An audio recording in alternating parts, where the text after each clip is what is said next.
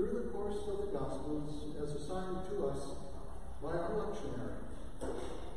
Together we waited outside a humble stable in the chill, waiting for the birthing cries of a newborn. Through Scripture, we shared fish and bread on the side of a grassy mountain slope with thousands of others listening to his every word. We stood with Mary at the foot of a rough wooden cross, and we watched him die. And then bore witness to that night in that upper room where he returned to us. The night when flames and a rushing wind filled our hearts with the gift of the Holy Spirit. We, we've all heard and read these and many other stories about Jesus. Through them, we may feel that we have come to know him. But in a very real sense, he remains indescribable. Both man and God, he is the King of kings and the Lord of lords, holy and immortal. Yet, in ways that we may not be fully able to comprehend, we feel our relationship with him in a very, very personal way.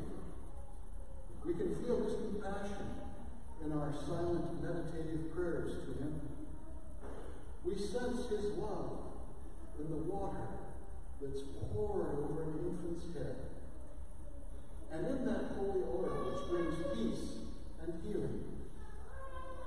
And especially, it is during the Holy Communion we share with all who seek it that we understand the truth of his nearness to us.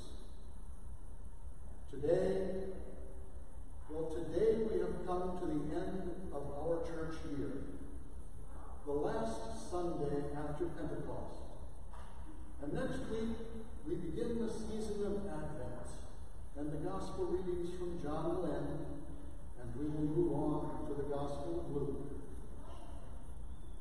In today's Gospel, Jesus has been betrayed by one of his followers and is taken prisoner taken prisoner by the Jewish leadership. He is brought before Pontius Pilate, Roman emperor's hand-picked governor. The Jewish leadership believes Jesus to be a threat to their authority and accuse him of declaring himself to be a king. This, of course, would be a serious breach of the law and a grave offense to the Roman emperor. We understand that Jesus had no interest in political power. And never in his ministry did he claim any earthly kingship. At their meeting, Jesus certainly does not look like a king. He has been bound and denied sleep by his guards. They have taken turns mocking him and, and beating him, leaving him bruised and bloody. Pilate originally thought all the fuss over this rabbi is simply a Jewish religious matter and really unworthy of his intervention. While questioning Jesus, he asked directly if Jesus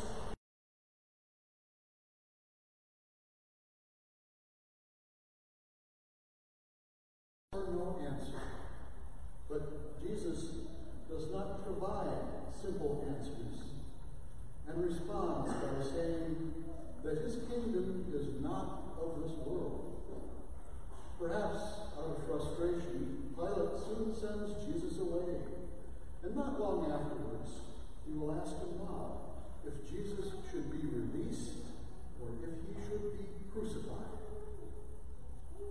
But the Jewish hierarchy, fearful of their wealth and power, have planted instigators in that mob we call for Christ to be killed, and the assembled mob turns against him. The Savior of the world accepts his fate humbly and dies the death usually reserved for common criminals and enemies of the empire. Jesus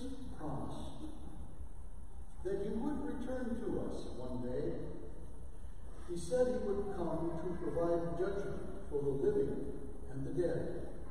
And at that time, his kingdom would bring into eternity. But, you know, I would suggest to you that in a very, very real sense, Jesus never really left. Please consider that he had no money and he never carried a purse. He ate and he drank what was offered to him, and he slept on the ground or where he was offered shelter. In teaching his disciples, he would have said, See, see all these brothers and sisters of mine who are homeless like me? You see the sick those who are scorned and the outcasts. They are me, and I am them. He would say, If you would serve me, then I ask you also to serve them. On this Christ the King Sunday, let us commit ourselves once again to Jesus, the way, the truth, and the life, he is a king who is also a servant. He who comes to us teaches, heals, reconciles, dies, and rises again. He who lives through us and who will one day return. So, the question that I have for all of us this morning is shall we simply worship the Christ? Or do we actually want to follow him? Are we content to just worship and postpone for a little while longer his dream for our world? Or will we work in his name to make it all happen? As it says in Matthew chapter 25, then the king will say to those at his right hand, Come, blessed of my Father, inherit the kingdom prepared for